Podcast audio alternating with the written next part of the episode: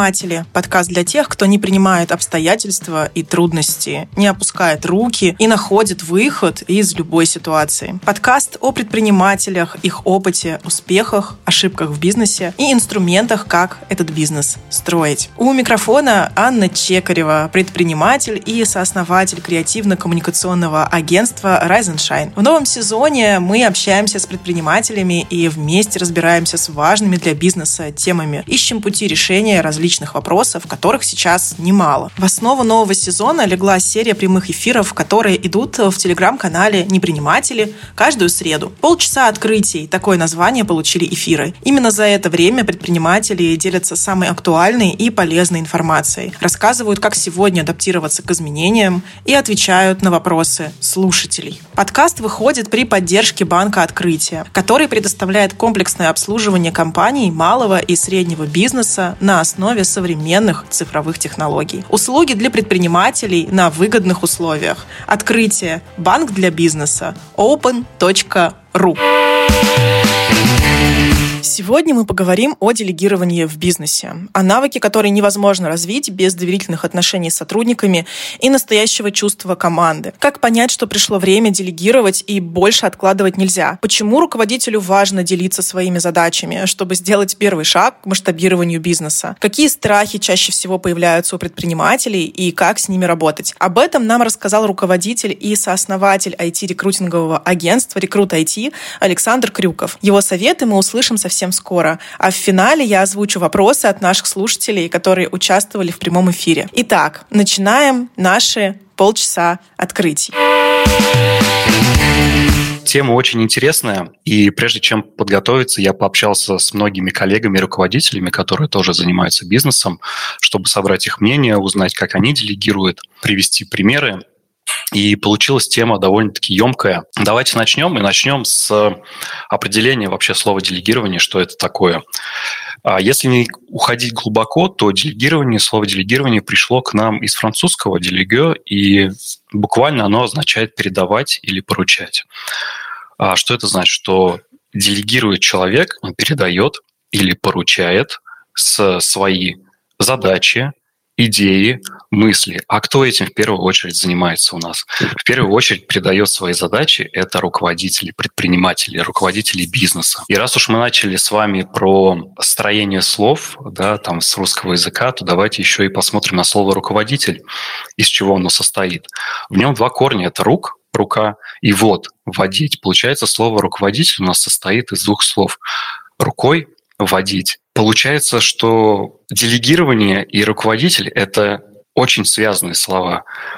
Руководитель вводит, передает свои обязанности другому человеку, своим подчиненным. Если говорить про цели делегирования вообще, то я выделяю их четыре. И первое – это масштабирование. На первых этапах, когда а, наше предприятие, назовем это так, маленькое, ресурса одного человека будет достаточно для того, чтобы справляться с задачами. Если у нас а, небольшой бизнес, небольшой сервис, да, там кафетерия, там кадровое агентство даже возьмем, которым я занимаюсь, или новое направление в большой компании, то один человек, руководитель, вполне может справляться с, со всеми задачами, которые ему необходимо решать. По мере развития компании а, чем становится она популярнее, а, раскрученной, чем больше заказов клиентов получается, тем больше задач а, ложится на плечи руководителя. И тут он как раз встает на распутье. Что делать? А, вариант первый – это расти за счет своего собственного ресурса, больше работать, больше брать на себя, больше задач делать, меньше спать, да, там жить чисто на кофеине. А вторая – это а делегировать свои задачи. Без делегирования невозможно масштабирование. Вот сейчас сентябрь идет э, сезон там компании картошки, и просто банально там, если пригласить 5 человек и делегировать им эту задачу, то 10 рук а, справятся быстрее и сделают больше объем, чем один человек. Второй основной аспект делегирования – это специализация. Если взять наше кадровое агентство, которым я занимаюсь, я как руководитель хорошо разбираюсь в рекрутменте, и этого достаточно для того, чтобы начать бизнес. Если это в большой компании открывается новое направление, то на руководящую должность ставят человека, который больше всего разбирается в этом направлении. Если запускается какая-то услуга, то, конечно же, предприниматель, как никто другой, должен хорошо разбираться в этом. Но по мере роста бизнеса задачи, которые нужно выполнять и на которые нужно обращать внимание, становится больше. И предпринимателю просто физически невозможно покрыть все аспекты бизнеса. Самый простой пример, даже вот у нас в компании, это бухгалтерия. Когда мы начинали, мы были маленькой компанией, когда есть определенное количество клиентов, когда есть э, форма ИП на УСН, все очень просто. Любой сейчас банк и банк открытия тоже, я уверен, предоставляют такие сервисы онлайн-бухгалтерии, когда достаточно нажать всего одну кнопочку, и налоги сами посчитаются и уйдут в налоговую. Но по мере роста компании а, количество там, транзакций становится больше, количество операций больше, появляются сотрудники, которых нужно оформлять и так далее. И это уже такие знания, которые нужно приглашать со стороны. Конечно же, предприниматель может э, начать сам заниматься бухгалтерией, но тогда он свой ресурс основной будет тратить не на развитие бизнеса, не на масштабирование компании, не на привлечение новых клиентов, а просто на бухгалтерию. А чтобы понять хорошо бухгалтерию и юриспруденцию, это тоже очень много времени нужно потратить. Сейчас у нас очень большая такая личность в мире яркая, это Илон Маск, и тоже можно про него провести пример. Его компания космическая SpaceX. Понятно, что Илон Маск э, не занимается тем, что по вечерам изучает физики, учебники по физике и по ракетостроению. Нет, он привлекает знания извне для того, чтобы развивать свой бизнес. И получается второй важный аспект, если резюмировать, то делегирование нужно для того, чтобы привлечь в свой бизнес новые специальности. Ведь недаром соискатели, которых мы ищем и привлекаем к себе в компанию, их зовут специалисты. Потому что эти люди специализируются в какой-то определенной области, и если у предпринимателей есть потребность в этой определенной области, он привлекает специалиста. Третий аспект, который я выделяю, почему важно делегировать задачи, это еще и тимбилдинг, это настрой в команде, это то, какая атмосфера в команде. Предположим, что у нас уже есть компания, у нас уже есть сотрудники, мы уже начали осваивать искусство делегирования, передаем часть своих задач, и у нас появляется команда. Так вот, здесь делегирование тоже не останавливается. Потому что если наши подчиненные, если наши сотрудники, специалисты, которые у нас работают, видят, что а, руководитель не боится делиться задачами, то внутри коллектива будет здоровая атмосфера. Люди будут видеть, что они могут тоже принимать решения, они тоже могут участвовать в росте и развитии компании, что мотивация у них от этого повышается, и появляется больше желания работать на эту компанию. И четвертый пункт, который я выделяю по делегированию, зачем это нужно, это мотивация. Что это значит? Это значит, что когда мы подбираем сотрудников и даем им часть задач, нам еще важно понимать, какая у них мотивация, чтобы задачи, которые им передаются, исполнялись максимально эффективно, максимально корректно. Это было четыре пункта про то, как, почему важно делегировать задачи. Давайте сейчас поговорим про страхи. Откуда же вообще страх делегирования возникает? А, страх делегирования возникает с самого же первого дня, когда встает потребность делегирования. Вот я есть один, я руководитель, я начало, я голова, я знаю, как это должно быть сделано хорошо. И мой первый страх – это недоверие что вот сейчас я найму человека, он возьмет мои задачи, и будет выполнять их не так хорошо. Вдруг он не справится, вдруг э, клиенты отвернутся. Ведь потому что когда я один работаю, э, я общаюсь с клиентами, я знаю, что там происходит, я знаю, как делается производство, потому что я сам обеспечиваю производство.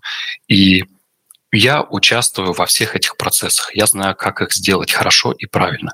И когда мы начинаем делегировать, Страх, недоверие. Довериться другому человеку очень сложно. Это первое, над чем нужно работать э, предприниматель, который хочет, хочет начать делегировать свои задачи. Какие еще страхи есть при делегировании? Это, конечно же, потеря денег. Вдруг я сейчас найму человека, он начнет работать, я начну ему платить зарплату, пройдет полгода, а ничего не произойдет, придется с ним расстаться, деньги будут потеряны. Вот я сейчас найду человека на продаже, он начнет заниматься продажами, но он не будет это делать так же хорошо, как я. И клиенты просто отвернутся и уйдут. И третий момент еще, откуда возникает страх делегирования, это умение отвечать за чужие ошибки. Ведь когда мы делегируем свои задачи, мы их, мы доверяемся другому человеку. И доверяя свои задачи другому человеку, мы все равно остаемся лицом компании. И если что-то не так, то нам придется отвечать за его ошибки. Поэтому вот три основных страха, которые возникают у предпринимателей при делегировании задач. Это недоверие, это страх потери денег и страх отвечать за чужие ошибки. Раз мы с вами определили страхи, давайте же поговорим о том, как с ними работать, как их отпустить и как начать доверять сотрудникам. А, хочу сделать небольшое отступление про делегирование и сказать то, что делегирование – это искусство, это навык, а, который нужно развивать. И нету такой волшебной таблетки. Вы где-то что-то послушаете, и буквально в ту же минуту вы постигнете искусство делегирования. Нет, это, это навык, который нужно тренировать постоянно. Это как мышцы, которые нужно тренировать в зале. Это как а, умение ездить на велосипеде. Ведь когда мы учимся что-то делать новое, мы не ожидаем, что с первого раза мы там поедем на велосипеде. Или что с первого раза мы взяли руку в руки гитару, и начали играть сразу же какую-то очень известную мелодию. Нет, все это приходит постепенно, нужно работать над этим и поступательно. Как же работать со страхами и как начать доверять сотрудникам? Ну, во-первых, надо признать, что страх – это нормально. Это наш э, инстинкт, который идет э, с нами от наших предков. Если вам страшно делегировать, Помните, это нормально. Второй момент э, – это, конечно же, анализ. Каждую поставленную задачу, которую мы отдаем на исполнение другому человеку, нужно проанализировать. Как она была поставлена? Был ли достигнут тот результат, которого я хотел достигнуть? Если мы говорим, например, про делегирование какой-то задачи, там, например, подготовить отчет, то нужно проанализировать, что когда мы ставили эту задачу и когда мы получили результат, соответствовал ли он нашим ожиданиям, и провести анализ. Третий момент, которым стоит еще поработать, это, конечно же, мотивация. Прежде чем кому-либо делегировать, нужно понять мотивацию человека. У нас в HR есть э, такое понятие, как мотивационные карты, а, которые мы составляем для того, чтобы понять мотивацию человека. Глупо ведь делегировать, например, э, задачу человеку, который хочет э, стабильности, который хочет спокойно сидеть и выполнять задачу, те задачи, которые требуют, а, например, там, активной деятельности, принесения новых идей.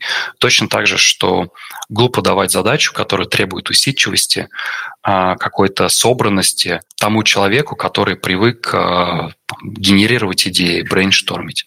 Поэтому третий момент, который важно проработать, это мотивация того человека, которому мы передаем наши задачи. И четвертое, конечно же, делегирование начинается еще на этапе подбора сотрудников. Не когда они у нас уже есть, а когда мы только принимаем решение, что нам необходимо делегировать задачи. И многие компании, которые к нам в агентство обращаются, они как раз еще просят нас, чтобы мы поработали с сотрудниками, с будущими, чтобы понять их мотивацию и поговорить с нашими заказчиками, подойдет этот человек, вольется в коллектив или нет. Что это значит? Уже на этапе собеседования нужно постараться максимально понять человека. Что это за человек? А, что ему интересно? Что им движет? Какие задачи ему интересны? И знаю, что вопрос очень непопулярный в последнее время, но вопрос, кем вы видите себя через несколько лет, все равно очень важный и стоит его задавать. Особенно если вы только начинаете свой бизнес и ищете человека, который впоследствии, например, сможет занять руководящую должность нового направления. Ведь если человек не видит себя, а, скажем так, не видит у себя роста в течение нескольких лет, возможно, это не тот человек, с которым надо работать. И то же самое, если мы ищем человека, на какую-то длительно рутинную задачу, человек, который говорит, что там через два месяца хочет стать таким-то, возможно, нам тоже с ним не по пути. Поэтому делегирование начинается еще на этапе подбора. Нам важно уделять внимание оценки человека. Следующий момент, который я хотел бы с вами разобрать, это как же все-таки делегировать правильно. Какие есть секреты в этом? Я выделяю следующее. Опять же, вернемся к мотивации, что важно сначала понять мотивацию. То есть мотивация, мотивация – это самое главное вообще, без которого невозможно ни одна а, деятельность компании.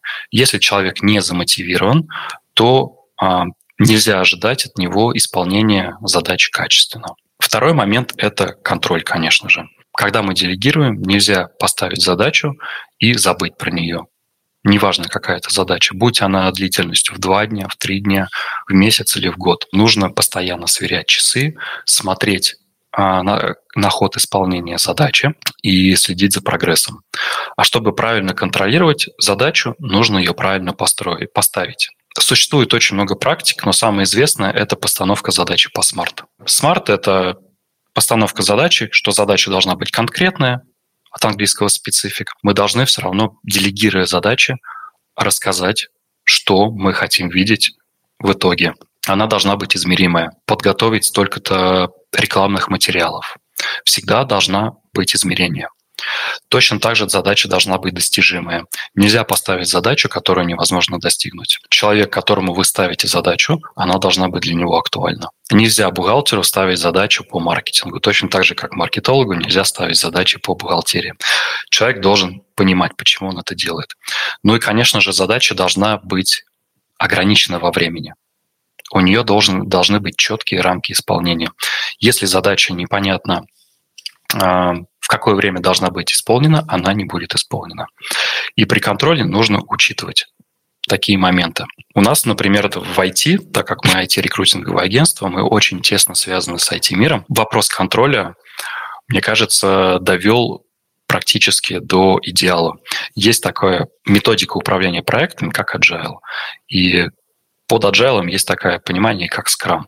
И вот в IT-мире контроль осуществляется практически каждый день. Это ежедневные дейли, это спринты двухнедельные, которые, в которые определяются определенные задачи, это, ретроспект, это ретроспективы.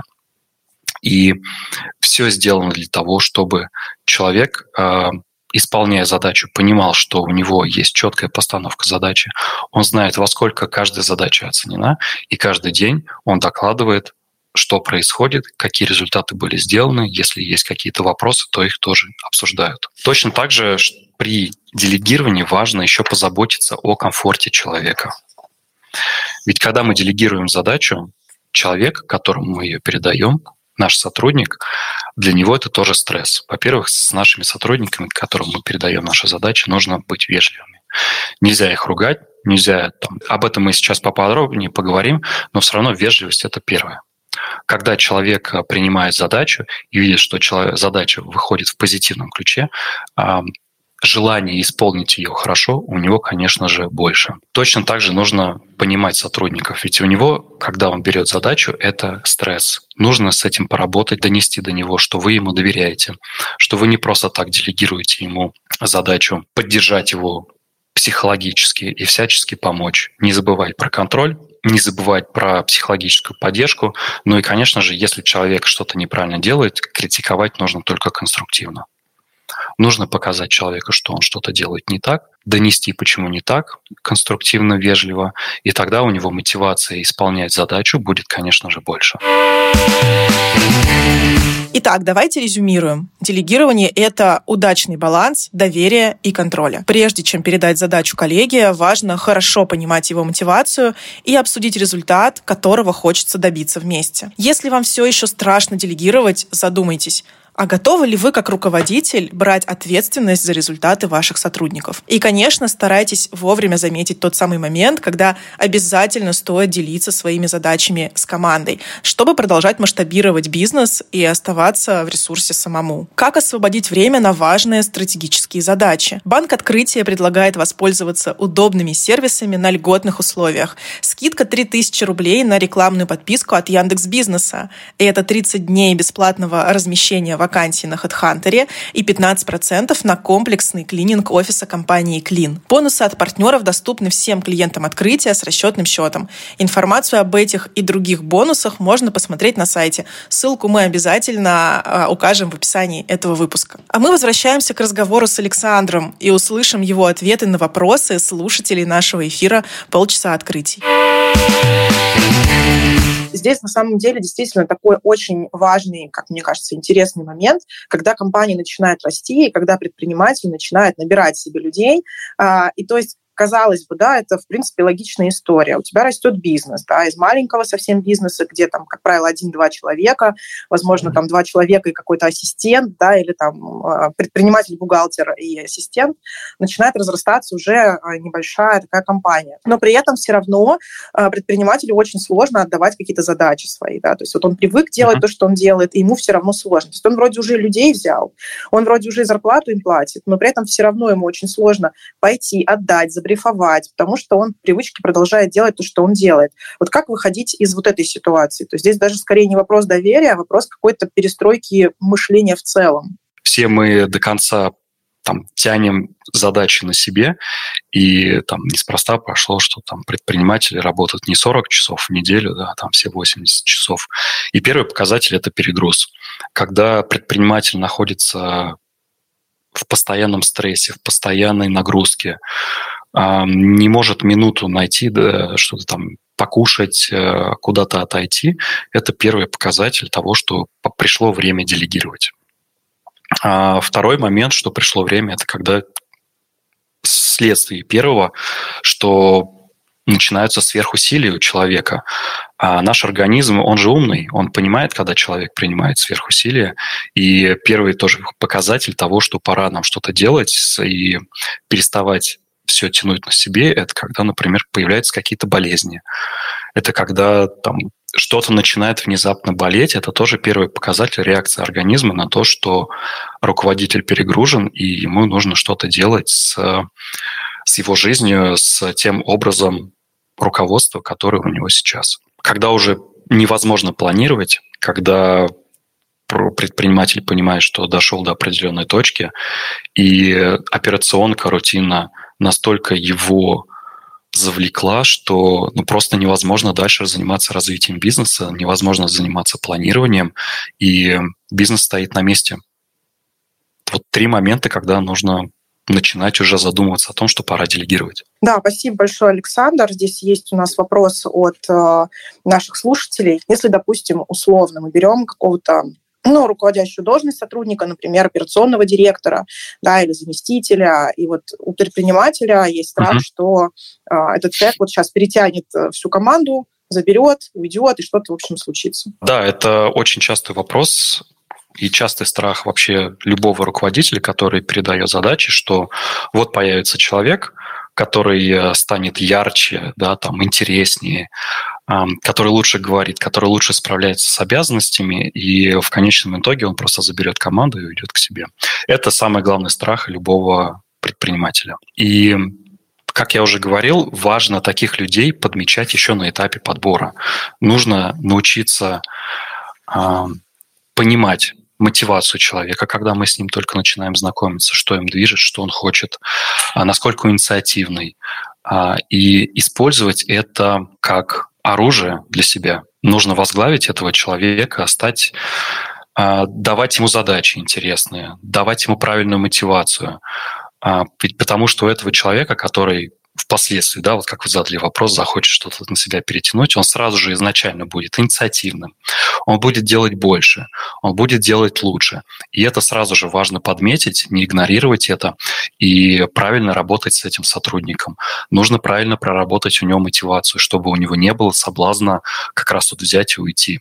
Потому, и важно показать ему, что вместе, работая вместе, вы добьетесь больших результатов, чем поодиночке. Спасибо, Александр. Это очень интересная, мне кажется, очень важная uh-huh. мысль, потому что а, когда человек проявляет какую-то инициативу, очень здорово ее перенаправлять uh-huh. в такое продуктивное русло, да, а, да, да, а не чтобы человек что-то там начал делать а, из-под полы, скажем так, да, или uh-huh. там, начал а, какие-то активности проявлять внутри команды. Да, да. И еще один важный аспект, который тоже хотел сказать про этот страх.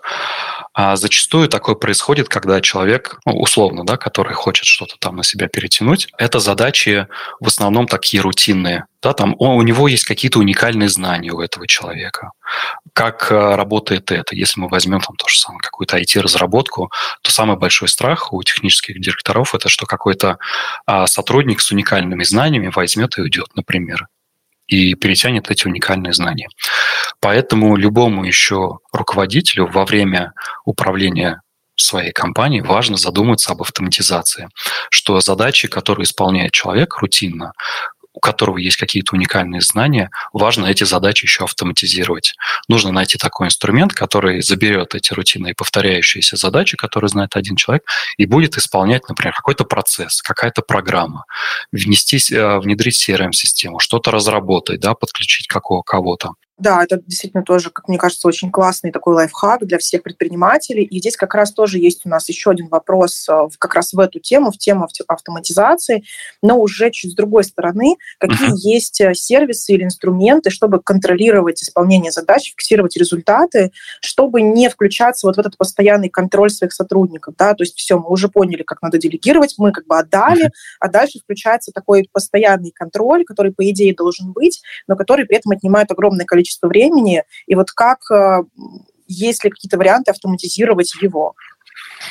А таких э, сервисов огромное количество, которые помогают автоматизировать постановку и контроль задач. Э, если говорить про наш IT-мир, которым вообще могут пользоваться кто угодно, то это самая распространенная программа постановки задач, как Jira, а, Trello, а, что еще есть очень сейчас популярный сервис, там Notion, очень много российских аналогов создается, и все они направлены на то, чтобы облегчить, э, автоматизировать постановку задач и, а, конечно же, конечный контроль за нее, где у нас каждая задача оформляется в определенный тикет, а, у каждой задачи есть дедлайн, у каждой задачи есть исполнитель, на нее есть определенный срок на исполнение, и я как руководитель, поставив задачу в этой системе, в целом могу про нее забыть, потому что системы эти уже довольно-таки умные, чтобы нам в нужный момент напомнить ее, проконтролировать. Да, я могу по определенным правилам задать, как часто я хочу проводить контроль, а, когда она должна быть исполнена. И у меня в календаре сразу же просто появляется уведомление, что задача готова, отправлена на проверку, можно проверить. Но и не стоит пренебрегать тоже но практиками, а, методологиями, как Scrum и Agile, для того, чтобы контролировать а, исполнение задач. А, не зря, что сейчас весь IT-мир как раз на них перешел, они очень полезные, и я каждому советую, даже кто там, далеко от IT-мира, начать ими пользоваться. Я здесь э, вспомнила такую свою историю, а, поделюсь ей так uh-huh. кратенько. Когда я работала в одной из компаний, это было прям достаточно давно, это, мне кажется, был год 2013 или 2012, в общем, достаточно давно было. Там была автоматизированная система контроля, которая даже могла выписывать штрафы за невыполнение uh-huh. задачи, и у тебя все загоралось красным, блокировался экран, и, в общем, а, приходилось по всем дедлайнам бегать, передоговариваться с руководителями, если где-то что-то uh-huh. срочное появлялось или нужно было их поменять менять, это достаточно фрустрировало и снижало уровень мотивации. Поэтому мне кажется, что здесь тоже очень важно вот какой-то баланс иметь, да, то есть э, доверять, да. проверять, но доверять. Да, то есть... Конечно, тут нужно понимать, что нужно не переборщить с этим, нельзя все заавтоматизировать, человеческий фактор тоже очень важен. А, знаю такие примеры людей, которые считают, что автоматизация – это первое, и пытаются автоматизировать все, вообще все, и полностью выпустить из процесса. Нет, а, так это работать не будет, э, и есть мечта у каждого предпринимателя, да, там, автоматизировать бизнес настолько, чтобы бы сидеть где-то на пляже и там, пить коктейль. Но вот лично я не знаю ни одного бизнесмена, предпринимателя, который добился таких успехов. Все равно это а, хоть немного, но нужно участвовать в операционке. Хоть немного, но нужно всегда общаться с сотрудниками, понимать, что у них происходит. Нужно понимать, что их беспокоит. И когда мы пытаемся автоматизировать и внедрить какой-то сервис по автоматизации постановки задач, то тоже важно не переборщить важно понимать, а, что нужно донести сотрудников, сотрудникам вообще, зачем это нужно. Потому что если мы а, ломаем одни процессы и вводим систему автоматизации, нужно им объяснить, Э, что это только им во благо, они будут лучше, они будут больше да, там, выполнять задач, и впоследствии это, возможно, даже повлияет на их а, заработок в конечном итоге. У нас в агентстве мы разрабатываем свою собственную CRM-систему, в которой мы ставим задачи, ведем а, подбор, и мы а, тоже проходили через эти этапы, что приходилось доносить сотрудникам, да, для чего это нужно, что им было проще работать без этого. И в итоге мы проработали все эти моменты, и сейчас у нас даже есть а, такая геймификация внутри нашей системы, что сотрудникам самим интересно там ставить задачи, а, работать по вакансиям, заходить в систему на ежедневной основе, потому что там у них есть всякие ачивки, они видят, насколько у них а, хорошо идет прогресс там, по сравнению с прошлым спринтом и так далее. Мы всячески стараемся не просто автоматизировать, но и сделать это, на, сделать это интересно для самих же сотрудников, которые будут а, непосредственно взаимодействовать с этой системой автоматизации.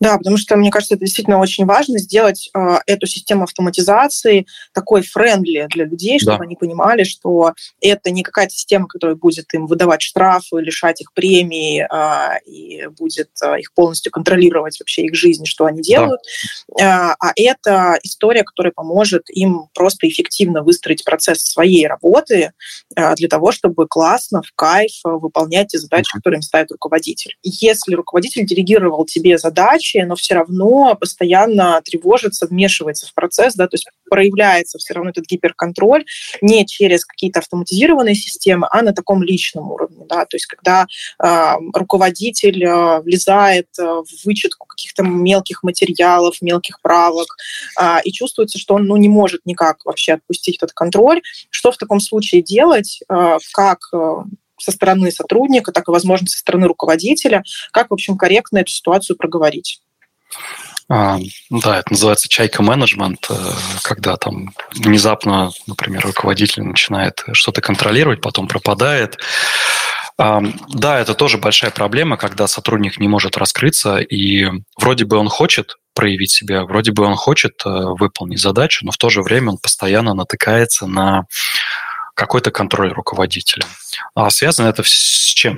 В первую очередь, что сам руководитель так и не поборол свои страхи так и не принял то, что нужно доверять человеку, так и не понял, что человек, которому он передает часть своих обязанностей, там, лучший специалист в какой-то области. Чтобы ответить на этот вопрос, нужно еще понимать, в каких вы отношениях находитесь с руководителем. Если вы а, находитесь в хороших отношениях, то тут стоит э, честно сказать, э, что вы хотели бы справиться с задачей самостоятельно и уже показать готовый результат, что там у руководителя есть и другие задачи, и пусть он вам доверится и уже там посмотрит на финальный результат, и вы как раз проявите себя, покажете, что даже без такого какого-то мелочного контроля вы способны выполнять эти задачи. А если это руководитель, скажем так, какой-то классической компании, где есть э, субординация, где есть э, там, вот такой классический менеджмент, и невозможно френдли как с другом поговорить со своим руководителем. А, тут немного сложнее. А, тут нужно быть хитрым и, например, подождать, когда руководитель уйдет в отпуск, и, например, в, в это время взять на себя большую задачу, и пока там тот же руководитель будет в отпуске, выполнить ее так, что показатели компании вырастут в несколько раз. То есть нужно сыграть по-хитрому и показать руководителю, что когда он, например, вернется, ничего не случилось, а наоборот даже выросло. И тогда у него это в голове тоже отложится, что именно вот этому человеку можно довериться, даже когда меня нету и ничего не случится.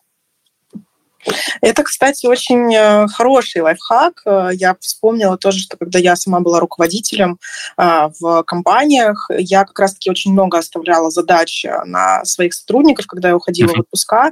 И после этих отпусков обычно я этих сотрудников потом как-то повышала, повышала uh-huh. им там должности, потому что видела, какие они молодцы, как они много всего сделали. Я сейчас как раз про это подумала. Есть ли здесь возможность, например, в такой ситуации, ну, чтобы не ждать, допустим, отпуска, подойти к HR, например, да, или подойти к службе персонала и проговорить это с ними, или это будет не очень корректным вариантом?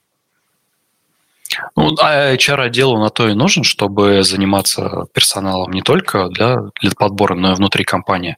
Конечно же, если у вас есть такая возможность, и вы доверяете HR внутри компании, да, нужно подойти с ним и проговорить этот момент. И это нормально. Это нормально. HR в компании для того и нужен, чтобы помогать сотрудникам проявлять себя, расти и показывать результаты. Это как раз их работа. Мы поговорили о делегировании, порой очень непростом искусстве. Своим опытом с нами поделился Александр Крюков, руководитель и сооснователь IT-рекрутингового агентства «Рекрут IT». Мы очень надеемся, что эти советы будут полезны вам. Учитесь делегировать, поддерживайте команду из себя и оставайтесь непринимателями в душе и в бизнесе. Ставьте оценки подкасту, пишите обязательно комментарии и делитесь выпусками в социальных сетях. Спасибо, что провели эти полчаса открытия слушайте вместе с нами. А мы двигаемся в следующий выпуск. Он будет посвящен закону о рекламе, и послушайте его, пожалуйста.